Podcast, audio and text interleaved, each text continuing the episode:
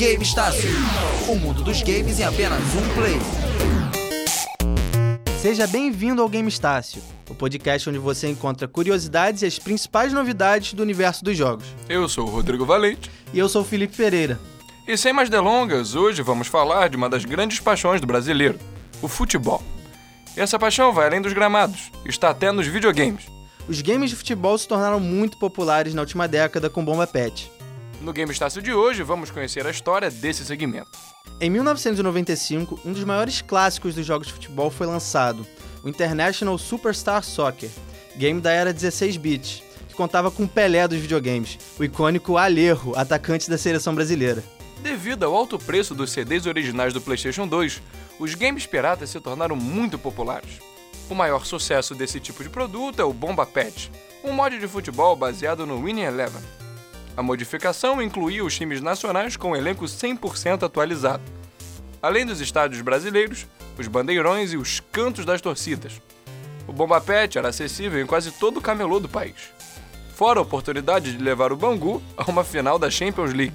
Criados para entreter todos os públicos, os games de futebol se tornaram cada vez mais realistas e hoje movimentam mais de um bilhão de dólares por ano. Esse ramo virou algo lucrativo para os jogadores, não só para as empresas. Os esportes cresceram e o cenário competitivo dos games de futebol não ficou de fora. E teve até vencedor do Puskas, que é a premiação do gol mais bonito do ano pela FIFA, vendo como uma boa oportunidade profissional seguir no mundo dos jogos. É o que nos conta a repórter Ellen Nascimento. Os e-esportes já são uma realidade. Com o surgimento do termo polêmico, os jogos eletrônicos pautam a discussão sobre o que pode ser chamado de esporte exatamente. Há muito considerado como coisa de criança, os jogos de videogame hoje se consagram como real fonte de emprego e renda. O torneio do jogo Call of Duty distribuiu cerca de 5,8 milhões de reais em 2018, mesmo ano em que o Dota 2 alcançou a marca de uma das maiores premiações da história, distribuindo 97 milhões de reais entre os seus competidores. Recompensas tão altas assim podem ser facilmente confundidas com os impressionantes salários dos astros de futebol, o que de fato aconteceu. Wendell Lira, ex-jogador de futebol e ganhador do prêmio Puskas, anunciou sua aposentadoria aos 27 anos de idade e se tornou jogador profissional de videogame. Lira afirma que hoje em dia recebe um salário maior do que o que teve durante sua carreira de futebolista. O pro player diz também que sua nova profissão é capaz de dar uma condição de vida melhor para sua família, Wendel começou sua carreira em 1999, tornando-se profissional pelo Goiás em 2006. Lira foi um dos destaques da seleção brasileira sub-20, sendo eleito a revelação do campeonato. Em 2016, Wendel se aposentou do futebol, iniciando sua jornada como e-sporter. Hoje, seu canal no YouTube se dedica a falar e realizar gameplays de FIFA, ultrapassando os 500 mil inscritos. Atualmente, em uma entrevista para o Sport TV, Wendel revela que se enxerga mais como youtuber do que pro player. E assim como Wendel Lira, o nosso convidado de hoje também é jogador profissional de FIFA. Hoje estamos com Lucas Luquini Abrantes, que atualmente joga pelo Divine Dortmund. O Divine que acabou de voltar ao cenário depois do desligamento de seu antigo dono da Black Dragons. Olá, Lucas, seja bem-vindo ao nosso programa. Fala, Rodrigo. Fala, Felipe. Tudo bem? Lucas, como é a rotina de um jogador profissional de FIFA? Cara, não, não é tão diferente assim da rotina de uma pessoa que joga videogame por diversão. Com a, a grande diferença que se espera rendimento da gente. Então, sempre que a gente está jogando. É, é, similar a qualquer coisa, é como se fosse um trabalho. A gente tem datas, temos dias de semana, horário para começar a treinar, horário para terminar de treinar, cobranças, campeonato e tudo mais. É basicamente é, como se você juntasse o videogame a um trabalho mesmo. Você ganha esse tipo de, de como é que eu posso dizer? Responsabilidade. esse tipo de responsabilidade na sua vida, isso. É, e quais são as principais dificuldades do cenário do FIFA aqui no Brasil? O cenário do FIFA no Brasil, assim, a dificuldade eu não. quase nenhuma, como geral. O FIFA, ele é. Como que eu posso dizer? Um investimento muito alto nisso, rende muito. Obviamente a gente não chega ao, ao tamanho dos outros esportes, como Fortnite, como CS, CS, Rainbow. LoL, sim. Mas aos pouquinhos a gente chega lá. É, os campeonatos. Exato. Os campeonatos de Ultimate do FIFA é, já dão premiação. Tem, a gente tem brasileiros famosos, a gente tem o Rafifa, que inclusive é conhecido meu, também joga pro clubes hoje em dia, mas o cara é patrocinado pelo PSG pra jogar videogame aqui. Então, assim, baseado. O FIFA como um todo não tem dificuldade. O problema é que o grande foco da EA tá no Ultimate Team e não no Pro Clubes. Então, Uhum. pro Pro Clubes é, é- essa é a grande parada que Pra mim que tô lá praticamente desde o começo, a- o Pro Clubes ele chegou onde chegou hoje graças à comunidade, porque a EA não, nunca deu o menor apoio. Hoje em dia eles estão querendo colher os frutos como se fossem eles tivessem feito algo, mas não, foram a comunidade carregou isso nas costas até onde ele tá hoje em dia. Então uma dificuldade seria essa pra mim, a falta de apoio da EA no Pro Clubes. Perfeito, é. Específico, quase que uma alfinetada, né? É, esperando que a EA ouça, né? Então, cara, é, quando é que você percebeu que o videogame podia passar de diversão pra fonte de renda, que isso podia ser um trabalho? Cara, é, isso tá muito atrelado a, a, como eu falei, a entrada na rotina do, do que você faz.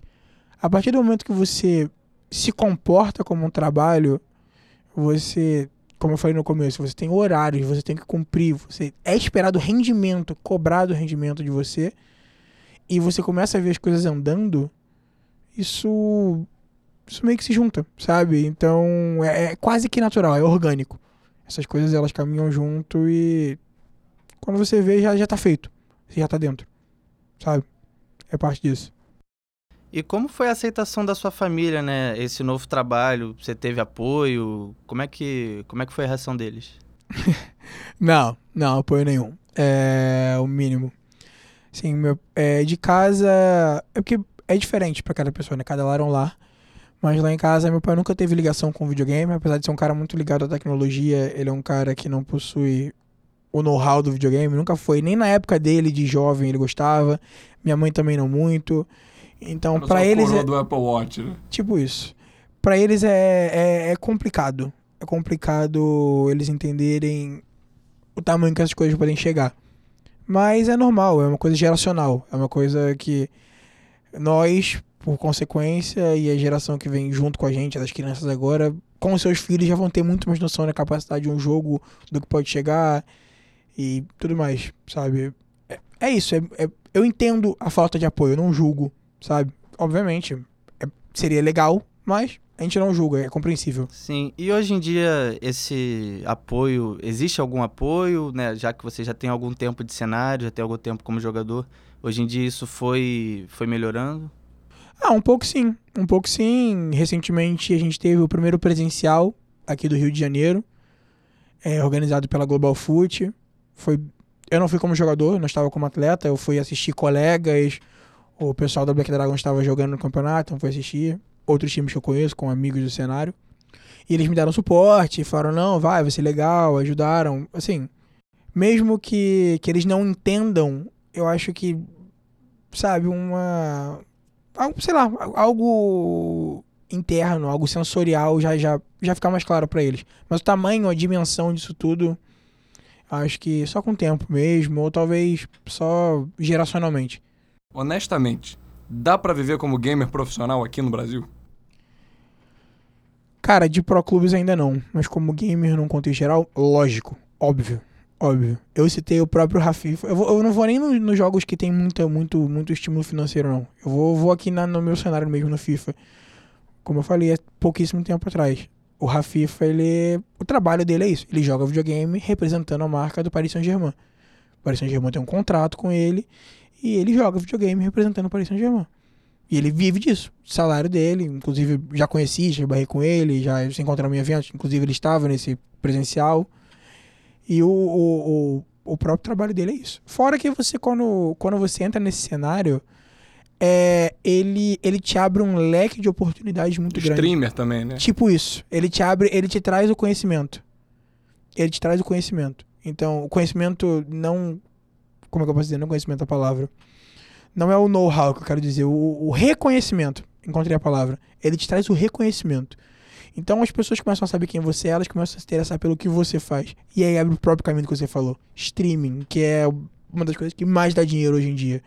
Sabe? Então você consegue fácil, fácil, fácil. Obviamente, fácil no sentido de não da condição de chegar, mas sim da estrutura fornecida, do, do, do retorno que isso pode te dar. Então você consegue chegar assim tranquilamente a, a, a viver disso hoje em dia no Brasil. De pro clubes ainda não, mas é um, é um Por Deixam exemplo, num palanque, né? A partir É. daí você consegue. Sim, ele te dá uma base. Hoje em dia já, como eu falei, hoje em dia já tem jogadores para clube que recebem salários. A gente já tem alguns times que funcionam com salário. Obviamente não chega a ser uma quantia, às vezes uma quantia representativa, às vezes com patrocínios, eles conseguem celulares, eles conseguem objetos, eles conseguem parcerias. Mas, sim, é extremamente possível. Até no, no Pro Clube você consegue uma base no FIFA, então. E se for colocar outros jogos, se for colocar CS, CS você vê o. Eu, eu não acompanho pouco o cenário de CS, mas você vê Coldzera. Eu sei quem é Coldzera. E eu nunca Uhum. joguei CS na minha vida. Só quando eu ia na Lan House com os amigos, assim. E eu sei que é Coldzera. E o cara é brasileiro, sabe? Melhor do mundo duas vezes. Melhor do mundo duas vezes. Acabou de ser informado. E eu sei quem é. Então, tipo assim, é o que eu falei. Traz esse reconhecimento. Mesmo não assistindo CS, eu sei quem é o cara. Sabe? Mesmo não assistindo campeonatos de Fortnite, não é brasileiro, mas eu sei que é um ninja. Sabe? Você sabe que é o cara que é mais conhecido, o cara, o maior streamer de todos. Sabe? Maior, pelo menos em números, né? Então, sim, é extremamente possível. É, e voltando um pouco a falar de você, como é que você começou a se interessar por games de futebol e o que, que você acha desse crescimento, né? é, exponencial dos games de futebol que tem crescido pra caramba, principalmente aqui no Brasil, que o futebol é um esporte amado por todos. Ah, então, eu entrei nisso da, da maneira mais simples possível. Que nem você entra em qualquer coisa no videogame. Brincando, jogando. É, eu sempre joguei FIFA, sempre joguei jogo de futebol, desde moleque. Sempre joguei videogame desde criança. Sempre gostei de futebol, sempre joguei futebol desde criança, sempre joguei FIFA. E a partir do momento que eu entrei. Eu já tinha jogado um modo parecido que o FIFA tem. Só que você controla você escolhe um time e vocês controlam os jogadores do time para você escolhe os jogadores do time para controlar. Vídeo, ah, eu escolhi o Barcelona. Fulano pode ser o Messi, fulano vai ser não sei o quê. Eu jamais teria conhecido a modalidade Pro Clubes, em que você é você, com as suas características, a sua altura, o seu peso, a sua velocidade, a perna que você chuta, você é você. Eu entrei no Pro Clubes graças a um colega meu.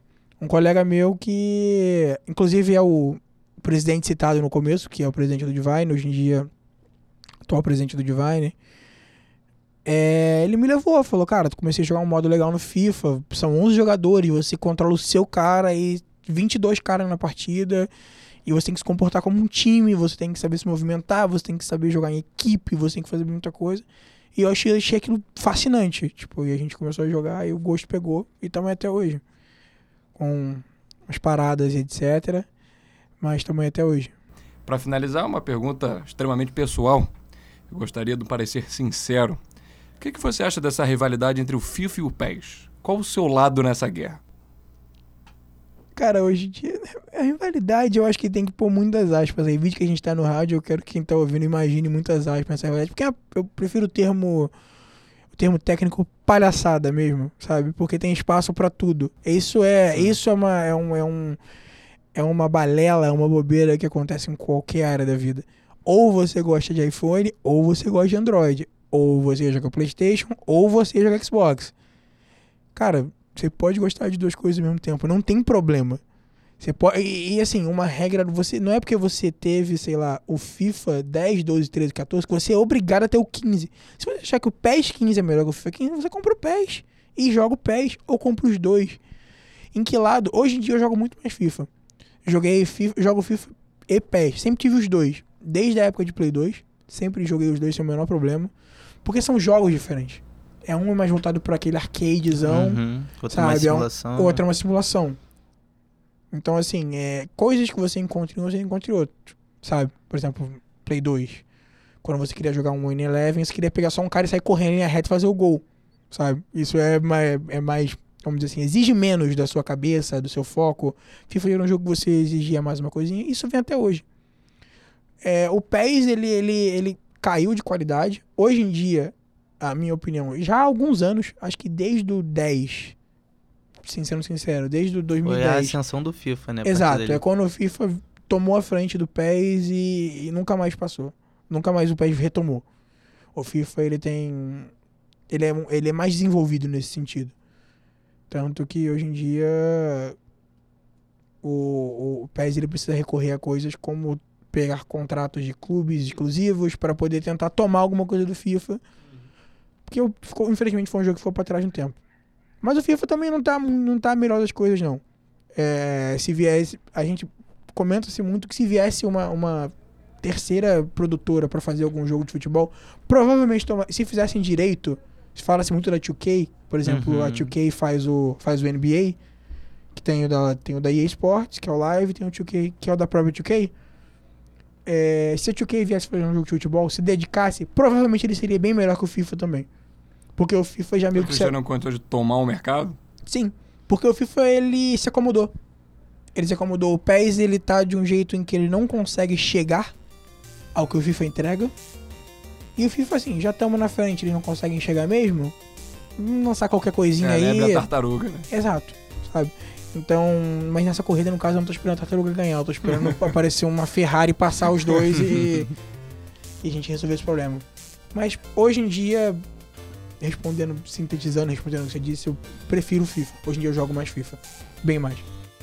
Perfeito, e hoje nós conversamos com Lucas Luquini Abrantes, jogador profissional de FIFA pela Divine Dortmund. Ou também inimigo do PES?